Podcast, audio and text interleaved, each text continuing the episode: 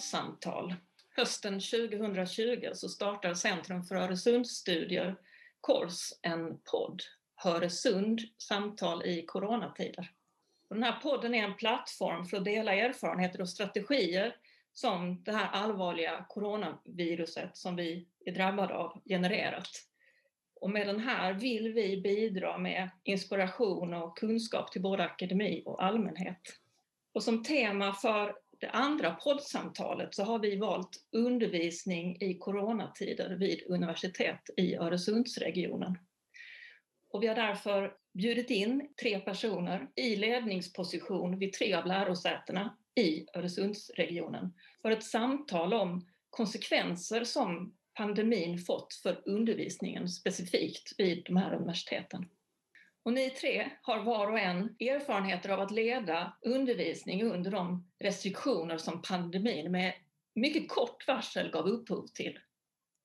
Och restriktionerna har skilt sig åt mellan Danmark och Sverige, vilket vi med all säkerhet kommer att komma in på under samtalet. Men det är också så att förhållningssätten har varierat mellan lärosäten också i samma land. Och detta samtal kommer att handla om de erfarenheter ni har gjort av att skapa de bästa förutsättningarna för undervisning och lärande under de här specifika begränsningar som corona inneburit och innebär än idag. Samtalet i sig är också präglat av pandemin och de restriktioner vi verkar under. Eftersom vi inte har möjlighet att mötas på plats så är det så att vi spelar in det här samtalet i ett digitalt mötesrum. Så vi ses online för detta samtal. Och då vill jag hälsa er tre välkomna och be er att presentera er själv, var och en. Anki, vill du börja? Ja, jag heter alltså Ann-Kristin Wallengren, kallas Anki som Johanna sa och eh, jag är för tillfället prodekan på eh, humanistiska och teologiska fakulteterna vid Lunds universitet. Eh, och som sådan prodekan har jag ansvar för utbildning på grund och avancerad nivå.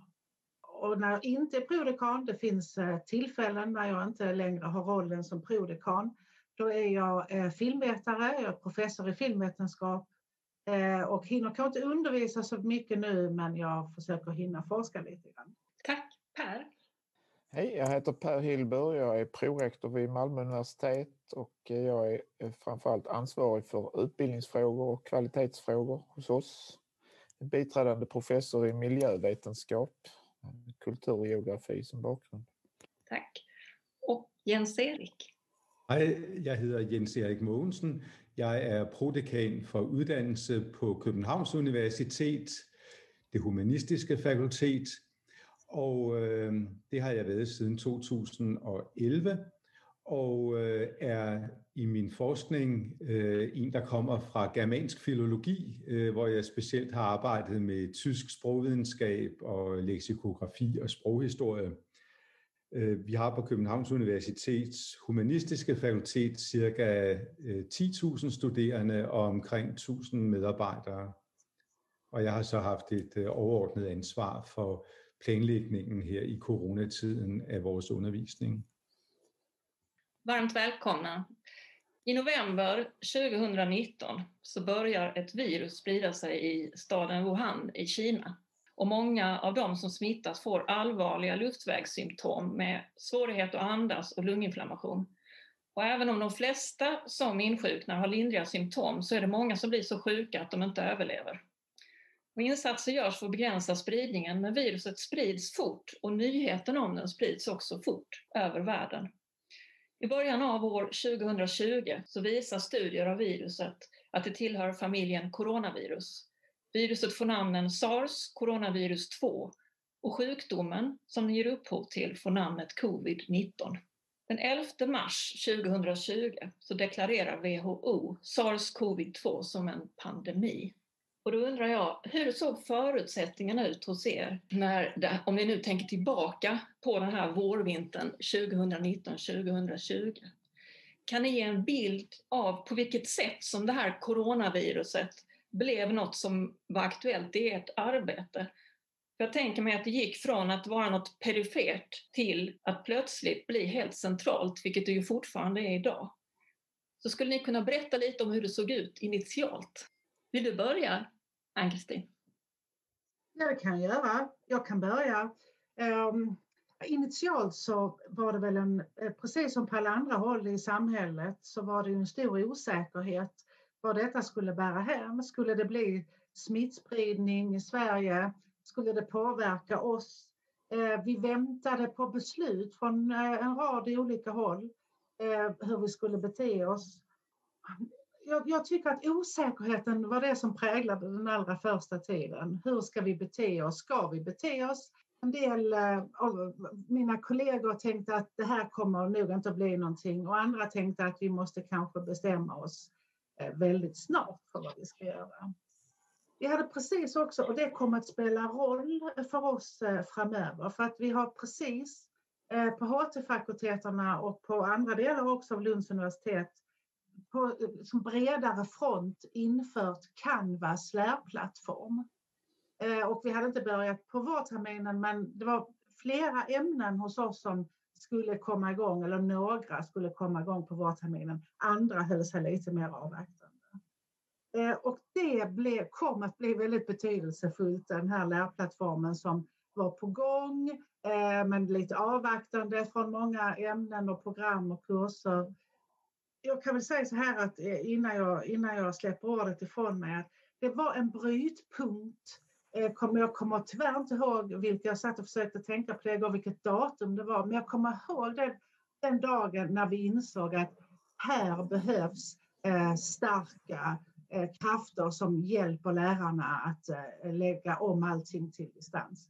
Och att jag då tog kontakt med de stödpersoner som arbetar med Canvas lärplattform och vi kom överens om att nu måste alla så att säga, det finns inte uttrycket gå upp i stabsläge på universitetet men det kändes liksom så hos oss att nu eh, går vi upp i ett slags stabsläge, nu gäller det, nu måste vi med all kraft, innan faktiskt några beslut var tagna, med all kraft försöka stödja lärarna.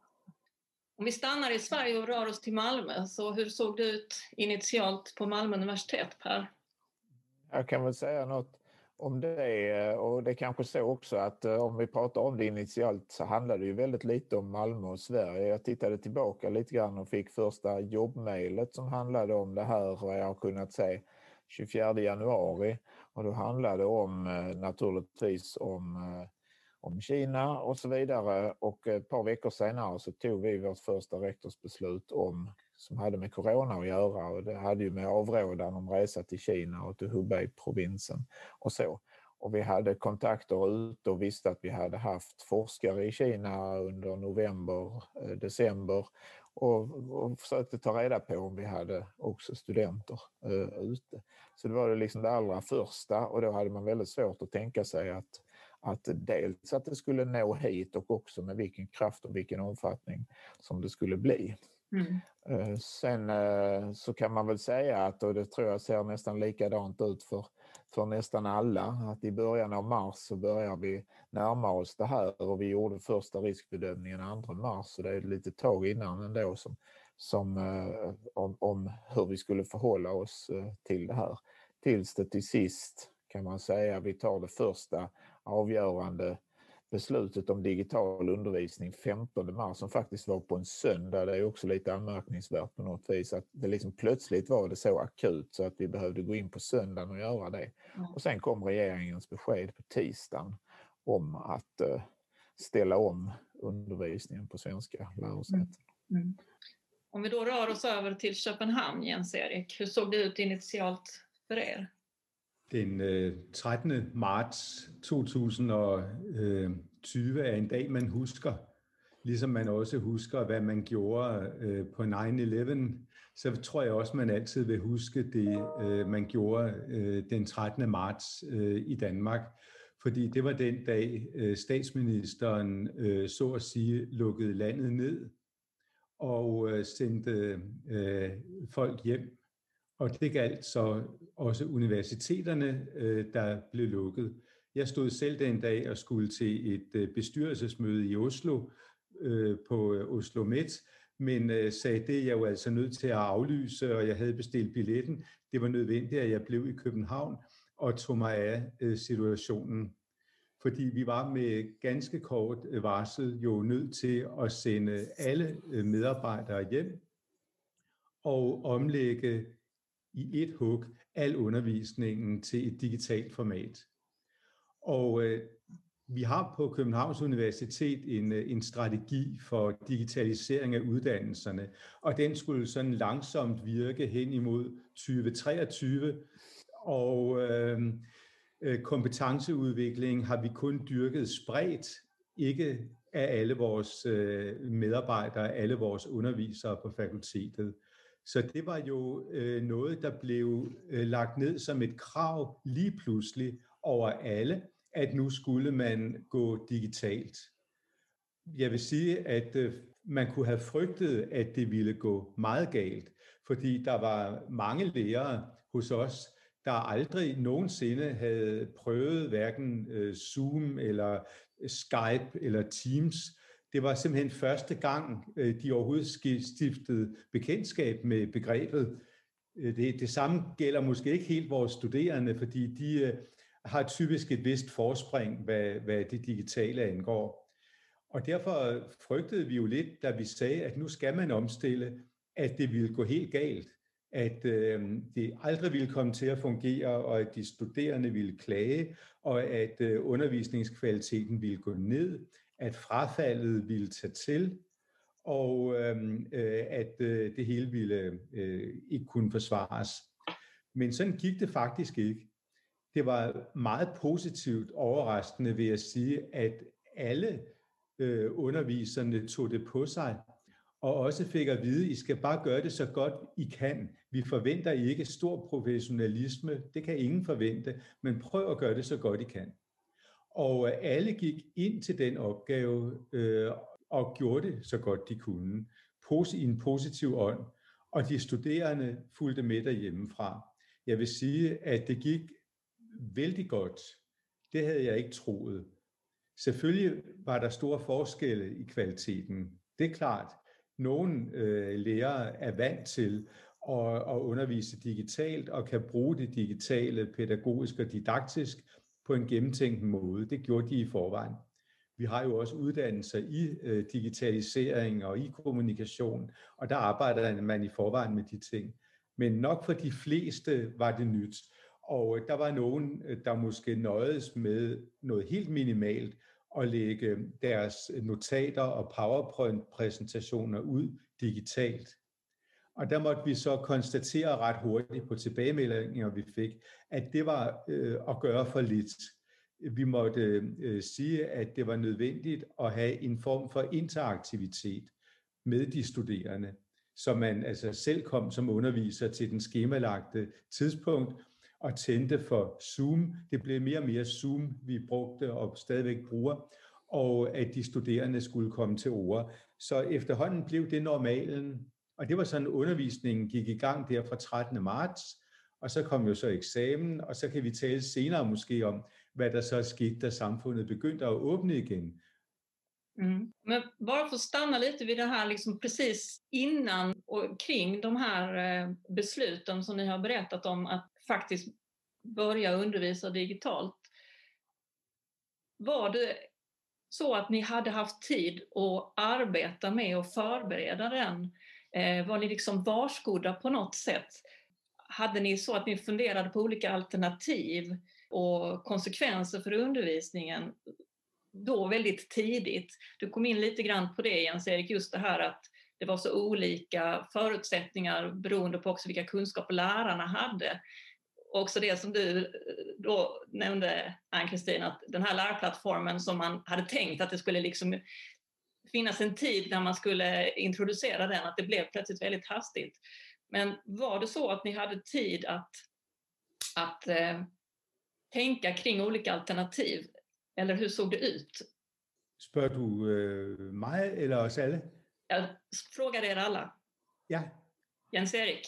Ja, hvis jeg skulle sige det, så havde vi ikke rigtig tid til at overveje alternativer i den første fase. Det gjorde vi først i de senere faser. I den første fase var det simpelthen nødvendigt at omlægge alt til øh, digital Zoom-undervisning med det samme, og, og, og der var ingen alternativer. Det var simpelthen tændt for jeres skærm og undervist derhjemmefra. Og så efterhånden begyndte vi at overveje det pædagogisk-didaktiske mere, og kom også ind i nogle andre modeller senere. Men vi kastede os ud i det. Ja. Hur såg det ut i Malmö, Per? Ja, man kan väl säga som så här att, jag ska inte säga tur i oturen, men i alla fall, men under februari månad så hade vi faktiskt en fullständig nedstängning av våra IT-system eh, under nästan en hel vecka. Och då i februari så av en helt annan anledning. Eh, och då såg vi också hur otroligt sårbara eh, vi är när det gäller det här. Eh, jag kan väl inte säga att vi hann så att säga åter... Eh, att, att ta igen det så att säga. Men den erfarenheten satt nog rätt så djupt. Att vi var väl medvetna om vilka system som fungerade och vad som inte fungerade i det här sammanhanget. Och eh, intressant nog så att det som överlevde den här totala nedstängningen det var just en eh, utbildning som vi kör internationellt via Zoom.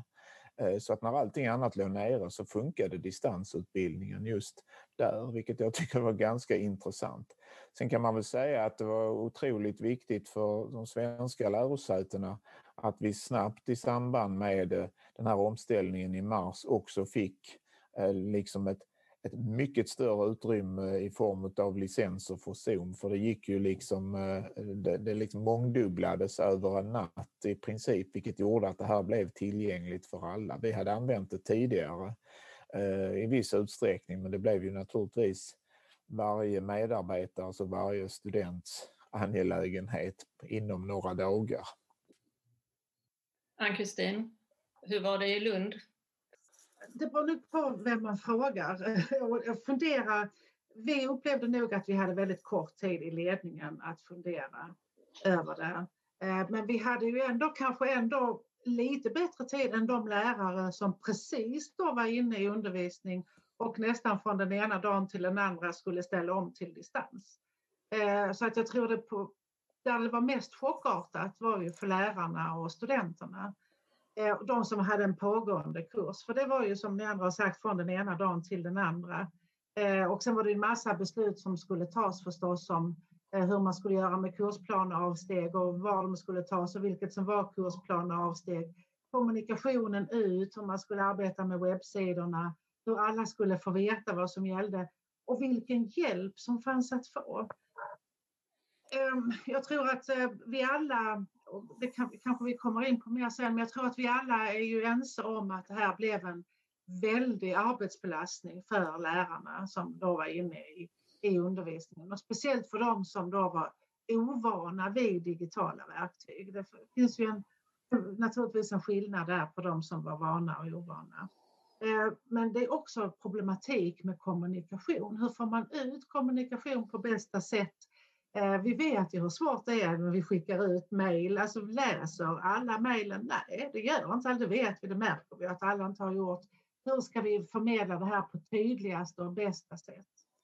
Nej, det gick väldigt snabbt eh, och eh, det som du sa också Jens-Erik att det är ändå fantastiskt. Det är klart att många lärare hade invändningar men de, alla förstod att man kunde inte ha invändningar för det fanns ju ingen liksom man kunde sätta vid, vid skampålen för detta direkt. Men det, det var fantastiskt ändå vilken beredskap och vilken eh, anda som eh, fanns plötsligen.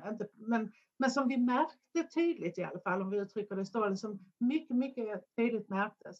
Eh, en, ändå en positiv anda mitt i alltihopa. Att, eh, att ta sig an det här arbetet på allra bästa sätt. Så vi har ju gång på gång försökt tala om för lärarna vilket fantastiskt jobb som gjorts. Man kan inte nog framhäva vilket fantastiskt arbete som har gjorts. Så jag tror att lärarna kanske inte riktigt eh, vet alltid hur, eh, hur tacksamma alla är för detta. Men eh, enkelt svar på första frågan, tid att fundera. Nej, inte särskilt lång tid. Sen fanns det ju naturligtvis olika facetter av detta, hur man skulle förhålla sig till internationella studenter till exempel som är här med uppehållstillstånd och eh, kan vi dra tillbaka all campusundervisning för dem utan att vi äventyrar deras uppehållstillstånd. Det var en massa sådana facetter av besluten som kom, men det stora hela var distans nu från den ena dagen till den andra. Det var en chock för många tror jag. Mm. Det var ju under den tidiga våren i år så var det ju mycket oro kring detta i samhället i stort såklart. Men jag vill gå till den här tidpunkten då som jag, ni har refererat till, den här början av mars 2020. För då ser det lite olika ut i Danmark och Sverige. Ehm, den 11 mars så meddelade den danska statsministern Mette Frederiksen, det som du refererade till också då Jens-Erik, Ehm, att den inhemska spridningen av det nya coronaviruset hade tagit fart i Danmark och för att matta av ökningen så anbefalldes nedstängning av all icke nödvändig aktivitet inom områden där många människor samlas vilket innebar att elever vid skolor och utbildningsinstitutioner, precis som du har nämnt tidigare, skickades hem från den 13 mars. Och i första hand så var beslutet då att det var två veckor framåt. I Sverige så var det något senare, det var den 17 mars, en presskonferens då den svenska statsministern Stefan Löfven meddelade att regeringen från och med dagen efter, den 18 mars, rekommenderade alla gymnasieskolor kommunala vuxenutbildningar, yrkeshögskolor, högskolor och universitet att bedriva distansundervisning.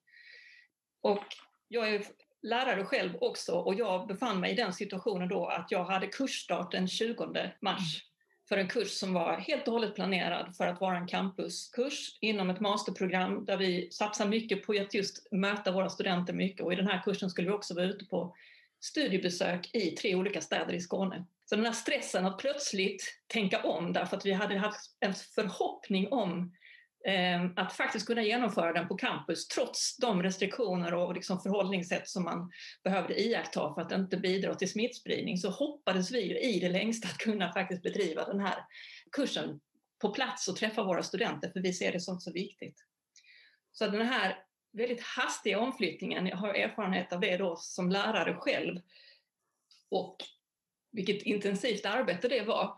Men jag är intresserad av hur det för er då i ledningsposition. Hur såg det ut för er i den situationen? Hade ni hjälp av varandra mellan fakulteter inom universiteten eller mellan universitet och högskolor för att just få eh, tankar och idéer och liksom hjälpas åt med hur man faktiskt skulle göra? Eller fanns det inte tid för det heller? Jag kan väl börja lite ja. grann ja, kanske inte så mycket inledningsvis, jag kan komma tillbaka det med samarbete mellan lärosäten, utan detta var ju naturligtvis väldigt mycket ett internt arbete eftersom det kom så plötsligt. Men jag vill ändå understryka att vi har ju också då haft hela tiden haft undervisning som inte går att digitalisera. Och i Malmö så har vi något alldeles speciellt att vi också har en tandvårdsklinik. Alltså studenterna tar emot patienter eh, och så vidare som skiljer sig från, från mycket annat i det här. Och så samtidigt som vi då skulle ha en helt digitaliserad undervisning och tidsperspektivet var ju lite oklart om det var två veckor eller om det var längre eh, i Sverige. Men jag tror att vi var alla ganska överens om att detta kommer att bli mera långvarigt än så. Och då började vi då på universitetsnivån att tänka lite längre banor kring hur vi skulle organisera detta med undervisning som måste ske på campus och som inte går att skjuta på för all framtid utan måste genomföras nu och vad som kan genomföras eh, digitalt. Men grund, utgångsläget har ju hela tiden varit och var särskilt då den allra första tiden digitalt. Ann-Kristin? Eh, jag kan uh, fylla på där. Jag är ju på HT-fakulteterna men vi som är prodekaner eller vice dekaner för de olika fakulteterna på Lunds universitet, vi träffas regelbundet eh, i något som heter Utbildningsnämndens beredningsgrupp. Det är en alldeles ny beredningsgrupp som eh, fick extra mycket, som tillkom nästan i princip samtidigt som eh, eh, coronapandemin satte fart. Och, vi har fått väldigt mycket att göra med att försöka ta emot de här pengarna från regeringen som har skickats ut till universiteten för omställning och så. Men vi diskuterade naturligtvis eh, hur vi ställde oss på de olika fakulteterna, hur vi arbetade, och hur vi tänkte på de olika fakulteterna. Och precis som Per säger om, om eh, tandläkarutbildningen i Malmö så har vi ju en stor, medicinsk fakultet i, i Lund och eh, studenter som är ute i klinisk praktik och klinisk verksamhet.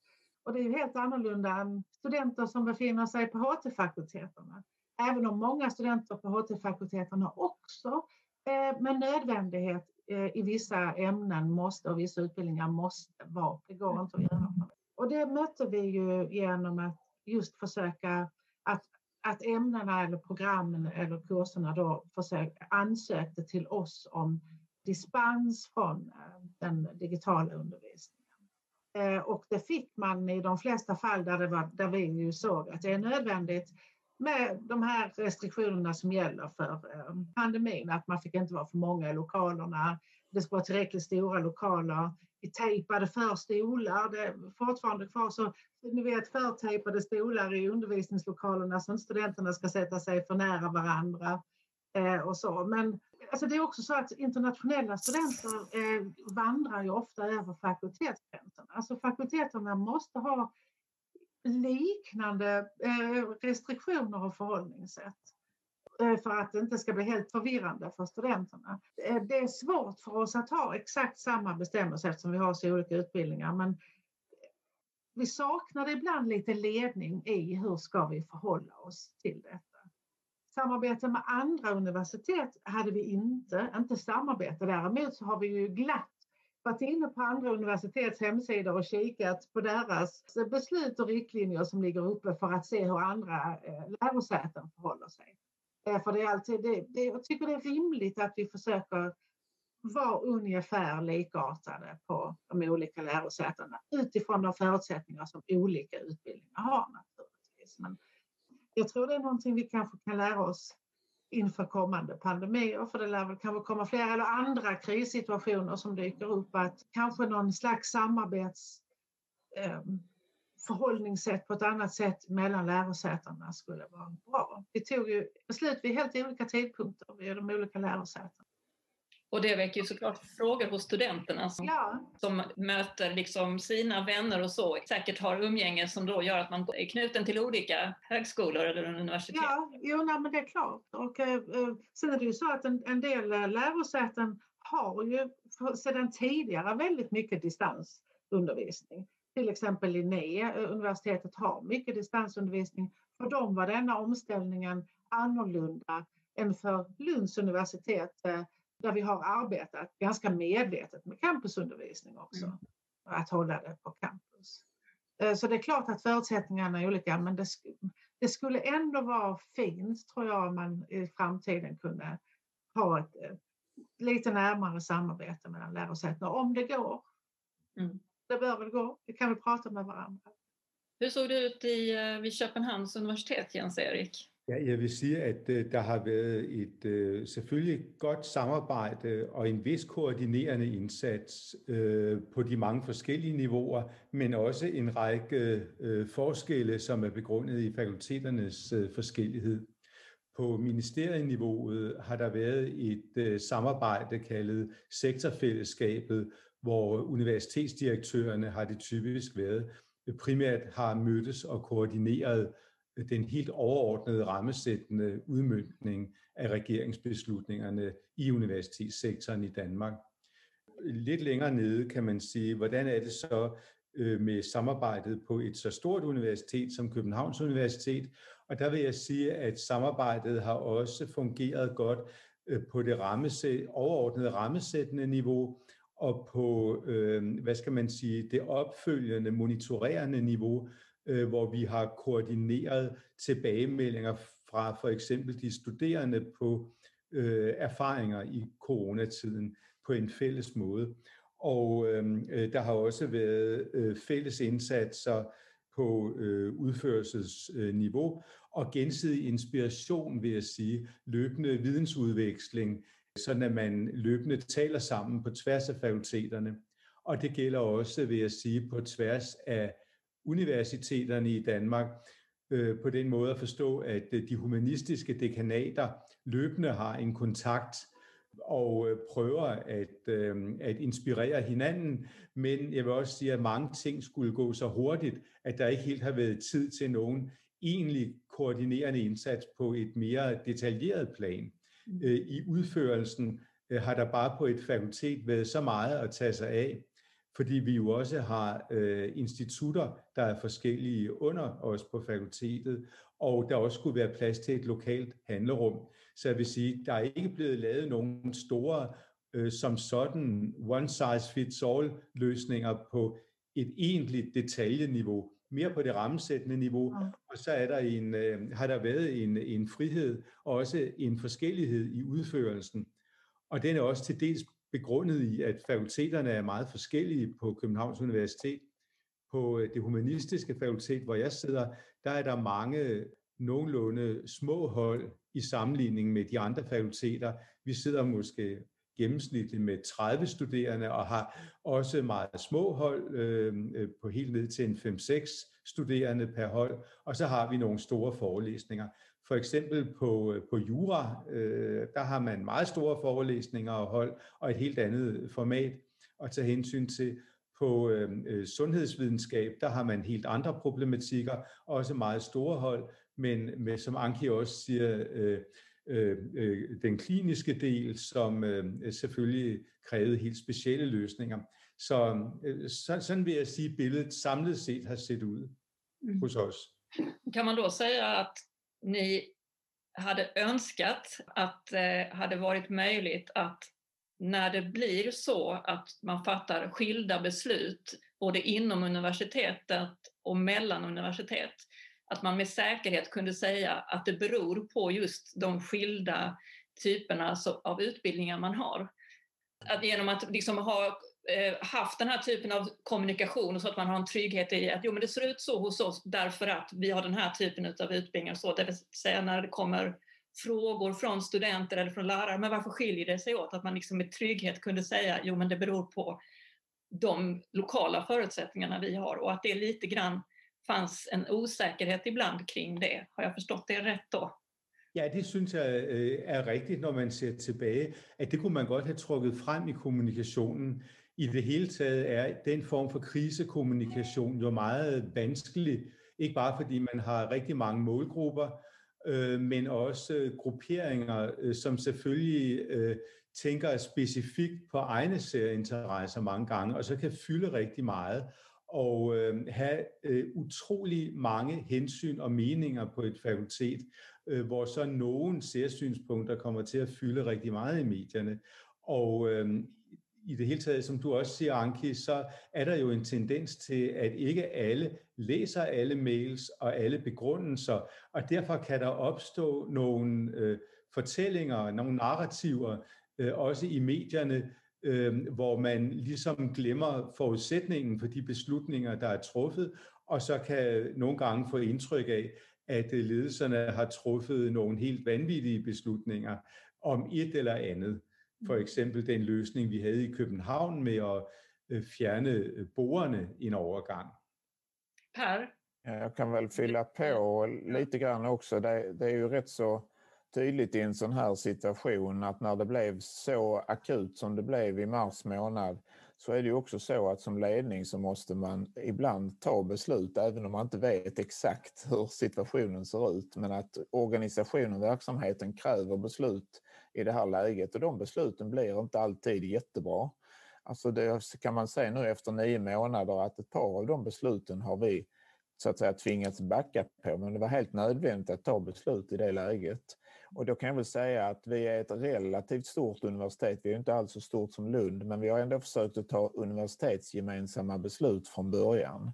Och den skillnaden som är nu efter nio månader, det är att i princip så tas alla beslut nu är delegerade vidare till fakulteterna och tas så utbildningsnära som möjligt där vi kan liksom ta de hänsyn som de olika traditionerna och ämnena faktiskt kräver. Vi var väl medvetna om det, men det är också så att att i det läget som vi var i mars så krävde det också snabba beslut.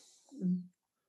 Du ville säga någonting också kring det, Ann-Kristin? Ja, jag vill verkligen hålla med Per om den här eh, aspekten. Det var bra att du tog upp det Per, att det, är, det är, har ju varit så många gånger nu under hela hösten och flera gånger om att vi ibland har eh, eh tagit beslut så vi kanske inte riktigt känner att vi har allting på plats.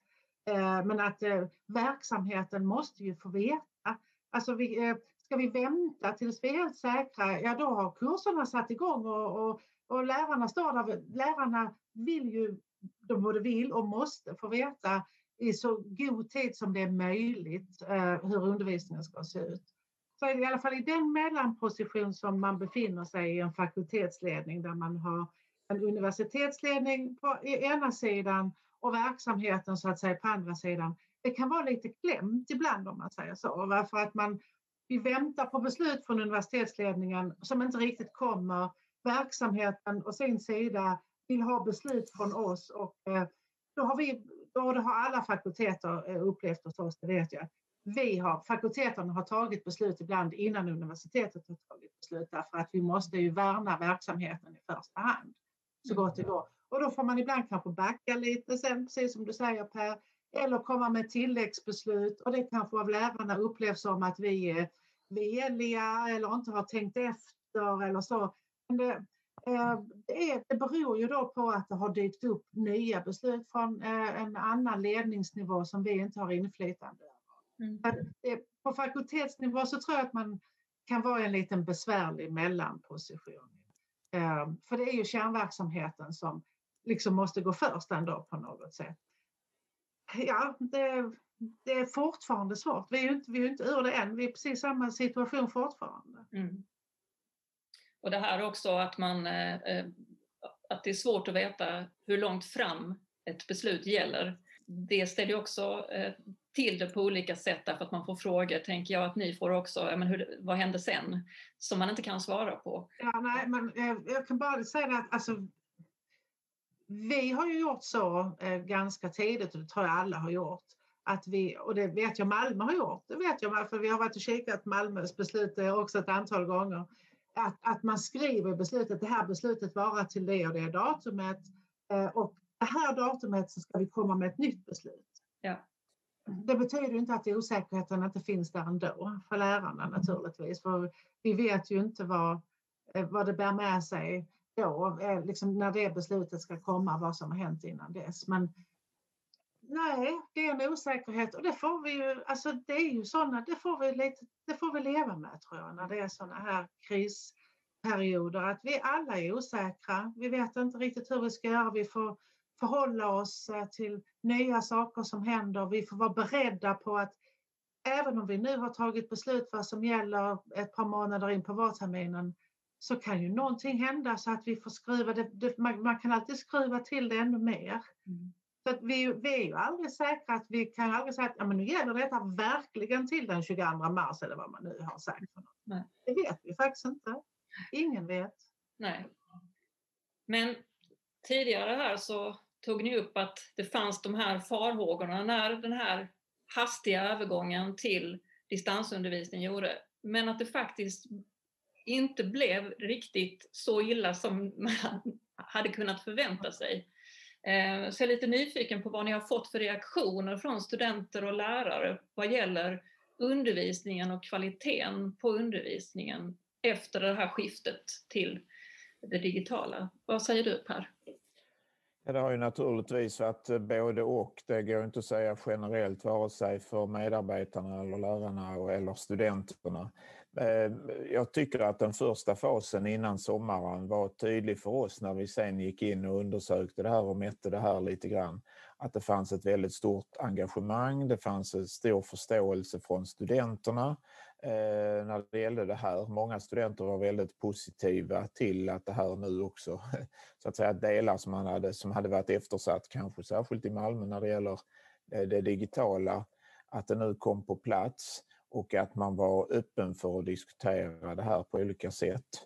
Eh, lärarna naturligtvis var i en väldigt svår situation men, men eh, så att säga de första månaderna så jobbade man på och jobbade hårt med det här.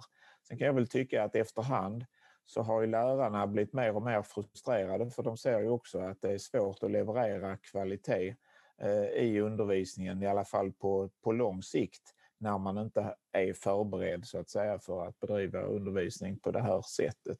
Och det har väl märkts också naturligtvis att det har varit väldigt utdraget och är väldigt utdraget som gör att, att det här, så i alla fall innan vi har kunnat komma in med, med stöd och vi, har ju, vi jobbar ju fortfarande stenhårt med att få bättre stöd till lärarna.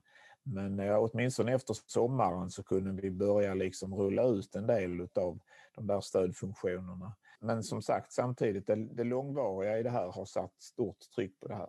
Medan studenterna kanske har efterhand så har vi fått mer fokus på studenternas arbetsmiljö. Där, eh, där studenterna var entusiastiska i början men att, man, att det blev väldigt jobbigt att sköta sina studier hemifrån och det blir mer fokus på arbetsmiljön i hemmet och sådana saker. Mm. Ja, Ann-Kristin, du ville säga någonting? Ja, jag kan eh, ta vid. Eh, vi hade ju, det som jag berättade tidigare, det här införandet av Canvas lärplattform som eh, ju fick en eh, enorm skjuts, en väldig skjuts eh, genom coronapandemin. Och, eh, de flesta lärare, i alla fall större delen, tvingades in i Canvas lärplattform vare sig de ville eller ej. Jag tror att de flesta upplevde den som ganska positiv när man väl hade kommit in i den. Däremot så märkte vi ju att många lärare behövde ännu mer stöd än det som kunde ges av de personer som hjälpte till med Canvas lärplattform och eh, det som fanns på avdelningen för högskolepedagogisk utbildning. Det behövdes ännu mer för det fanns eh, osäkerhet på många håll och vi visste inte riktigt i, i fakultetsledningen var lärarna, hur lärarna upplevde det och var de ville ha stöd. Vi gjorde en snabb enkät i juni Eh, och skickade ut till lärarna för att ta reda på eh, hur de tyckte det hade fungerat, eh, vilka delar som hade fungerat bäst, vilka som hade fungerat sämst och vad de ville ha stöd inför hösten. Eh, och eh, alla är ju jättetrötta på enkäter. Det har kommit hur många enkäter som helst. Sen är ju nu i coronas fotspår. Vi hade tur för vi var först med vår enkät så lärarna hade inte riktigt hunnit tröttna på den. Och vi fick jättemånga svar eh, och jag tror att det beror också på att lärarna såg att, eh, att den här enkäten leder till eh, omedelbar insats så att säga och inte bara någon statistik lärarna uttryckte faktiskt att eh, de hade, en stor del av lärarna uttryckte att de hade tyckt att det fungerar bättre än vad de förväntade sig att det skulle göra. Och att det hade varit svårigheter men att bättre än, än vad de trodde. En del trodde det hade gått sämre och en del kanske var, var, var ungefär som de hade förväntat sig. Men en stor del tyckte att det hade gått bättre. Så var det då vissa moment som var svårare än andra det är ju svårt att ha exakt samma föreläsning på campus och sen liksom bara föra över den digitalt och göra samma sak. Det är svårt att hålla en föreläsning i en sal och sen så tänka, vi gör ju en Zoom-föreläsning precis likadan. Det vet vi ju eh, hur svårt det är med interaktivitet och så i Zoom.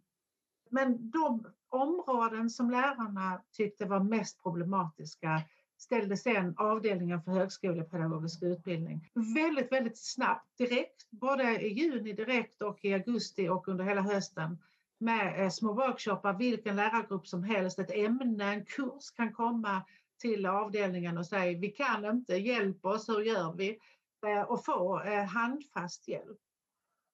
Studenterna gjorde också en undersökning ungefär samtidigt på HT-fakulteterna och på hela LU också tror jag hur studenterna hade klarat av detta och, eh, och vad de tyckte om undervisningens kvalitet.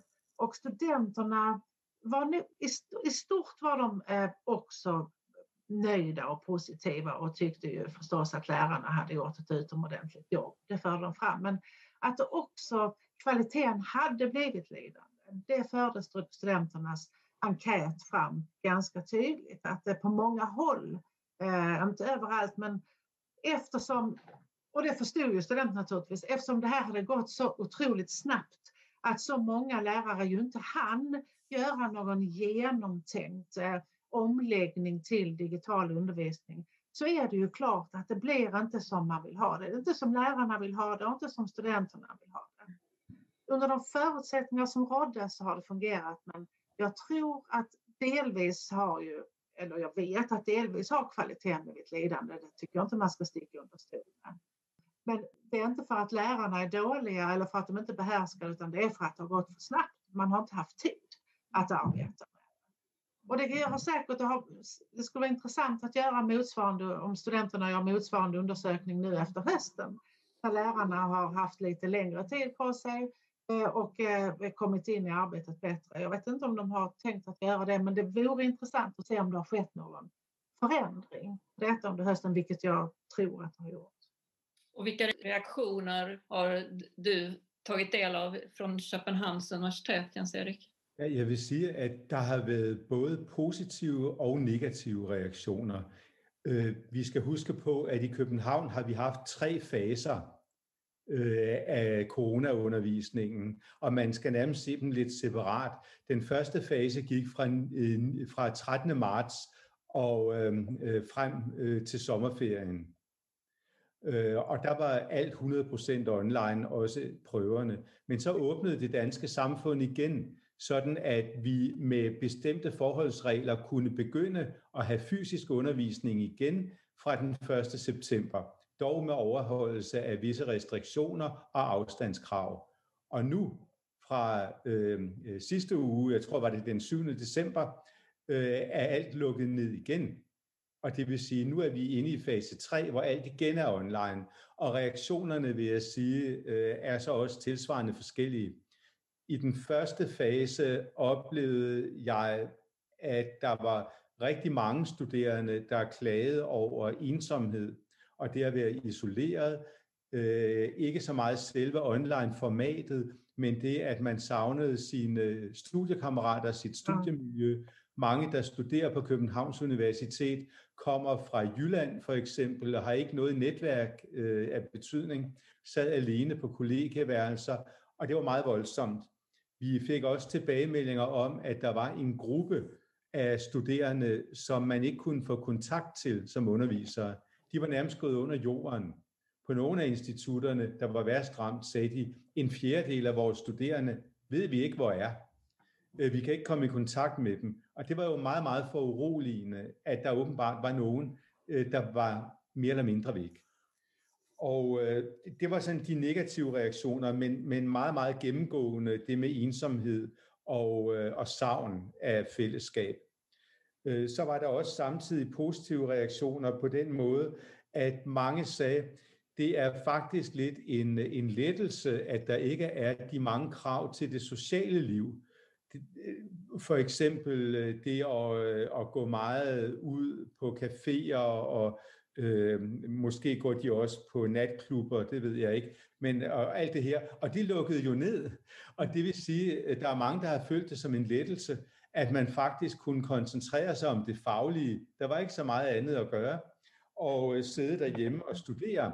Så den positive reaktion har vi også fået, og vi kunne se, at frafaldet, jeg havde jo frygtet, at det, fald, at, at det virkelig ville stige, men faktisk faldt det der er faldet færre fra gennem coronatiden end, end normalt, og karaktererne er steget.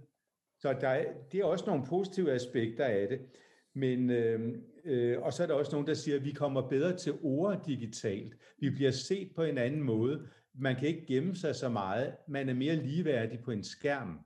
Men så igen det negative, alt det sociale, alt det, der foregår i periferien, alt det, der foregår i pauserne, det er væk. Man kan ikke aflæse hinandens kropssprog på samme måde på den flade skærm, vi har. Der er meget, der går tabt. Men jeg vil sige, det var dobbelt. Men for os efter den første fase, der var det især erfaringerne med ensomhed og det meget store ønske fra både vores lærere og de studerende om at komme tilbage fysisk, der nok vejede tungest. Mm. Og da vi så kom til den anden fase, så skulle vi beslutte, øh, hvad der skulle være hovedprincippet. Og der sagde vi, jamen hovedprincippet er, at øh, vi skal give så meget fysisk undervisning til så mange studerende som muligt for at afhjælpe ensomhedsfølelsen. Samtidig havde vi nogle restriktioner, der gjorde, at man øh, skulle holde afstand i lokalerne. Nogle på fakultetet fik så den egentlig meget gode idé på det tidspunkt, at hvis vi tog borgerne ud af lokalerne, så ville der være plads 100% til alle de studerende på holdene. Ellers var der kun plads til 80 procent. typisk. Så tog vi borgerne ud og var jo lidt nervøse ved ergonomi og det fysiske arbejdsmiljø, om det ville gå. Men øh, mange studerende og lærere synes, det var en god løsning. Men det tog så ikke højde for de studerende, der havde rygproblemer og fysiske skavanker, og de øh, forstod ikke øh, rationalet i at tage borgerne ud. De troede nærmest, det var noget, vi gjorde for at genere dem af en eller anden grund. De forstod ikke, når vi kommunikerede, at det skyldes hensynet til, at I skal kunne være der. Så tager vi borgerne ud, så kan vi sætte jer op i en opstilling, så I kan være der. Og det, selvom vi kommunikerede det, var der mange, der ikke forstod det. De syntes, det var øh, mærkeligt og øh, kunstigt på en måde. Og det fyldte meget i medierne. Så skøn, og, og vi tænkte, at det var en kortere løsning. Men her frem imod oktober kunne vi godt se, at coronaperioden ville blive lang, og at vi måtte have nogle øh, mere robuste, langtidsholdbare løsninger. Og så besluttede vi øh, at lave om på modellen igen. Øh, borgerne blev sat tilbage, og vi gik over til en hovedmodel med øh, hybridundervisning, sådan at vi begyndte at øh, streame undervisningen og sagde til dem, øh, der ikke turde komme, fordi de var i risikogruppen eller havde familiemedlemmer eller andre grunde til ikke at turde komme, at de kunne godt blive derhjemme. Kvaliteten ville ikke blive helt så høj, som øh, hvis de kom fysisk, men det var okay at blive hjemme. Og de andre kunne så komme ind, og på de mellemstore hold ville der være et skift, sådan at man kom til undervisning hver anden uge og blev hjemme hver anden uge som studerende. Og sådan har vi kørt det på mange af holdene. Og så var der en anden gruppe af helt små hold, hvor alle godt kunne være der. Og så var der endelig nogle 100% online forelæsninger. Så det har været vores robuste model, og den har haft sådan en ret god opbakning. Bortset fra, at nogle af medarbejderne har syntes, at det var anstrengende at skulle undervise både i det digitale rum og det fysiske rum på samme tid og øh, helst ikke ville have interaktionen med, med de studerende i nogle tilfælde, fordi det var for hårdt pædagogisk og didaktisk. Andre har så godt kunnet håndtere det, og det var okay. Og, og det var den langtidsholdbare model, og den synes vi egentlig fungerede meget godt, og har også fået ret positive tilbagemeldinger på, på den.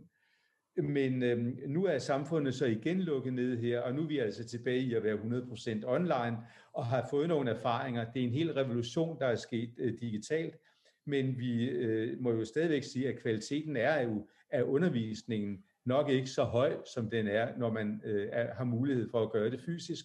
Og der er stadigvæk det her øh, store ensomhedsproblem, hvor vi bare må appellere til øh, både kolleger om, at man lige tager fat i nogen, hvis folk bor alene og, øh, og så videre, og lige snakker, ringer op og siger, hvordan går det, og at også de studerende indbyrdes prøver at mobilisere et socialt overskud til at have kontakt til hinanden, sådan at ingen øh, sidder og har det meget dårligt.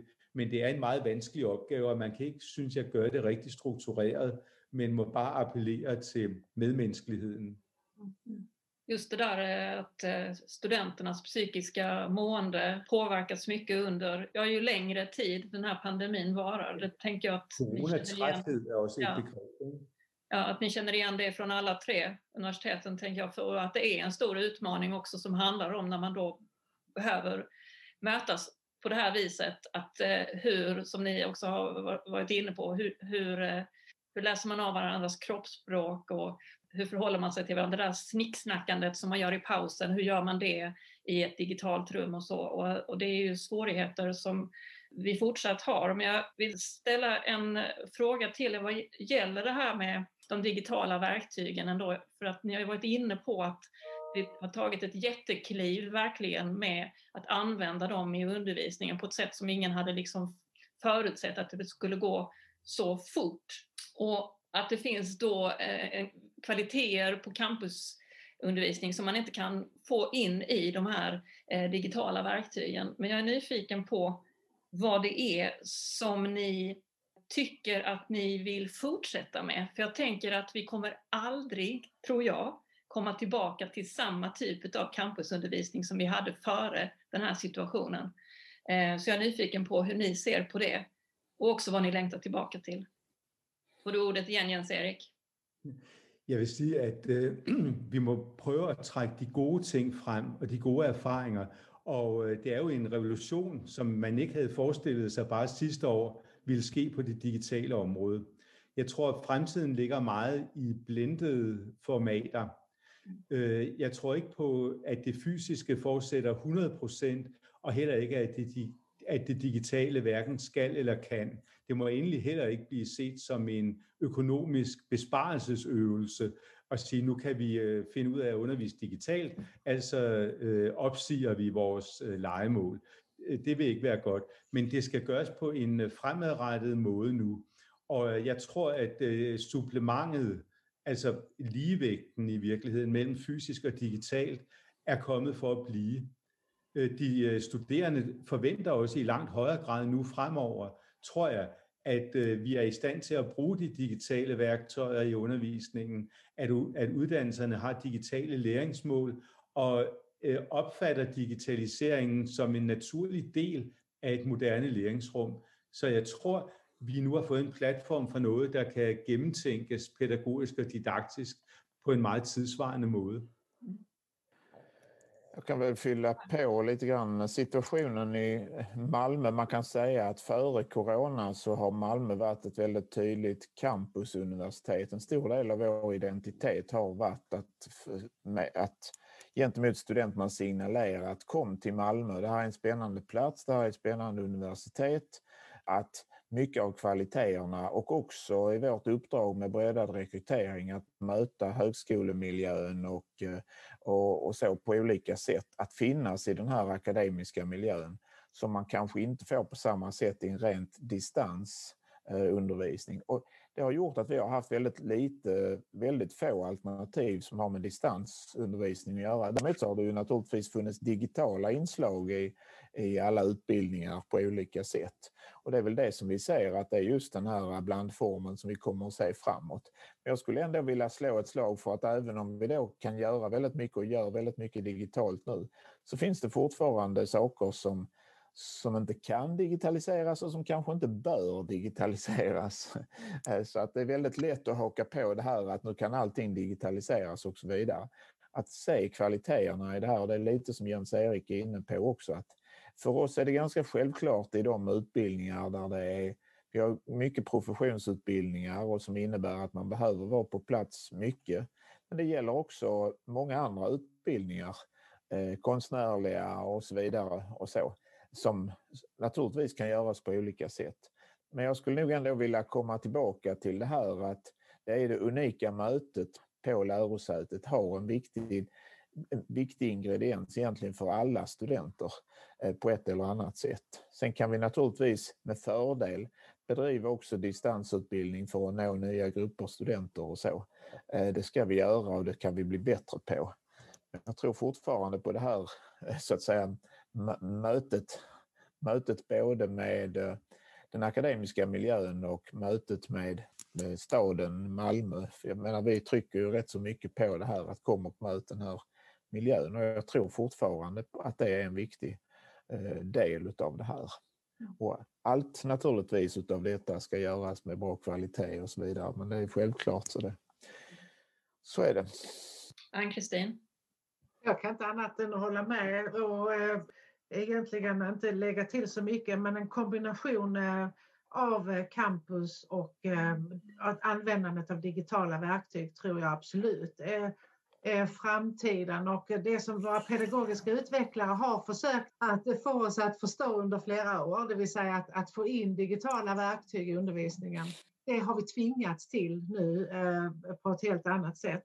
Vad vi måste förstå, och det jag lite grann var inne på innan, det är att det som vi gör på campus kan vi kanske inte göra digitalt. Eh, och att det är andra typer av undervisningsformer som sker digitalt. Campus är en sak och det digitala är en annan sak. Man kan ha seminarier digitalt, det funkar.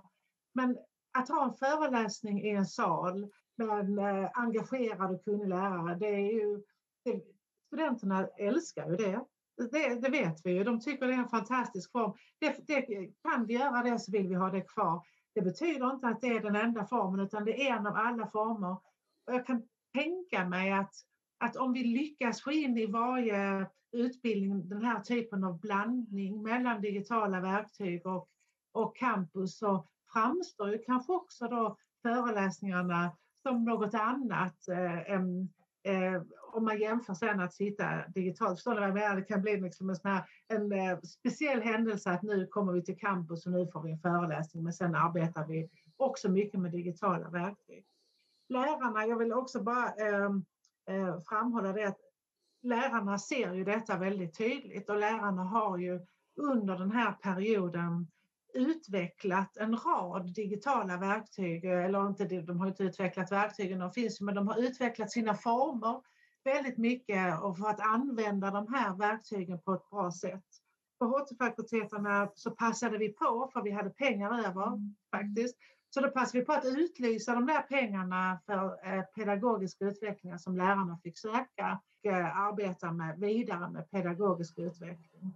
Och vi fick in otroligt spännande förslag som handlar just om eh, mycket om kombinationen av eh, eh, den digitala undervisningen och campusundervisningen, men också som fokuserade det som många i den här enkäten vi gjorde hade lyft fram som problematiskt det som var mest problematiskt i, eh, som lärarna upplevde och det som också studenterna upplevde som mest problematiskt, det var just det som vi har nämnt flera gånger, så här, interaktiviteten. Hur får man till stånd en interaktivitet? Eh, och det var många som ska försöka arbeta med det i, i de här pedagogiska medlen vi utlyste. Men jag tror att alltså, vi har ju allt att vinna på den här typen av kombination av olika utbildningsformer. Inte minst när vi pratar om eh, det breddade deltagandet, det som du var inne på också Jens-Erik, en del studenter har tyckt att det har varit bättre med den digitala undervisningen eh, för de kommer bättre till sin rätt eh, på ett annat sätt än att sitta i en sal kanske med 50 studenter och det, det, det fungerar för dem lättare digitalt den här breddade deltagandet vi i alla fall i Sverige pratar om att ha olika vägar för att nå samma mål för vi är olika typer av studenter som har, lär sig på olika sätt och förhåller sig på olika sätt. Det, det tror jag kan eh, vara en, liksom genom den här digitala omvälvningen som nu har skett så har vi alla möjligheter till att just ta hänsyn till olika studenters lärandeformer på, på ett mycket bättre sätt. Än, eller lärare eh, karaktärer, eh, på ett mycket bättre sätt än tidigare. Mm. Men det är klart att vi vill dricka kaffe tillsammans snart igen. Ja, det längtar nog många efter, att bara få vara tillsammans i samma rum. Um, när vi spelar in detta eh, så är det den 16 december. Och precis som ni också har nämnt här så är det nu återigen ju hårdare restriktioner på grund av att smittspridningen har ökat. Och det gäller både, båda sidor om Öresund. När detta samtal sedan kommer att sändas så är vi inne i det nya året 2021 och då hoppas vi att eh, smittspridningen ser ut så att det har minskat och att eh, vi kan i högre grad få välja hur vi vill utforma undervisningen och i den kombination det då blir som ni har beskrivit, hur det, att utveckla hur man kan kombinera det digitala med campusundervisningen. Det ska bli spännande att följa framöver, tänker jag. Och jag hoppas att ni kanske kan ha tagit med er någonting från det här samtalet. Det har varit väldigt intressant att ta del av era erfarenheter. Jag vill tacka er så mycket för att ni har tagit del av det här samtalet och bidragit med era kunskaper och erfarenheter om undervisning i coronatider. Tack så mycket Ann-Kristin, tack Per, tack Jens-Erik och tack till er som har lyssnat.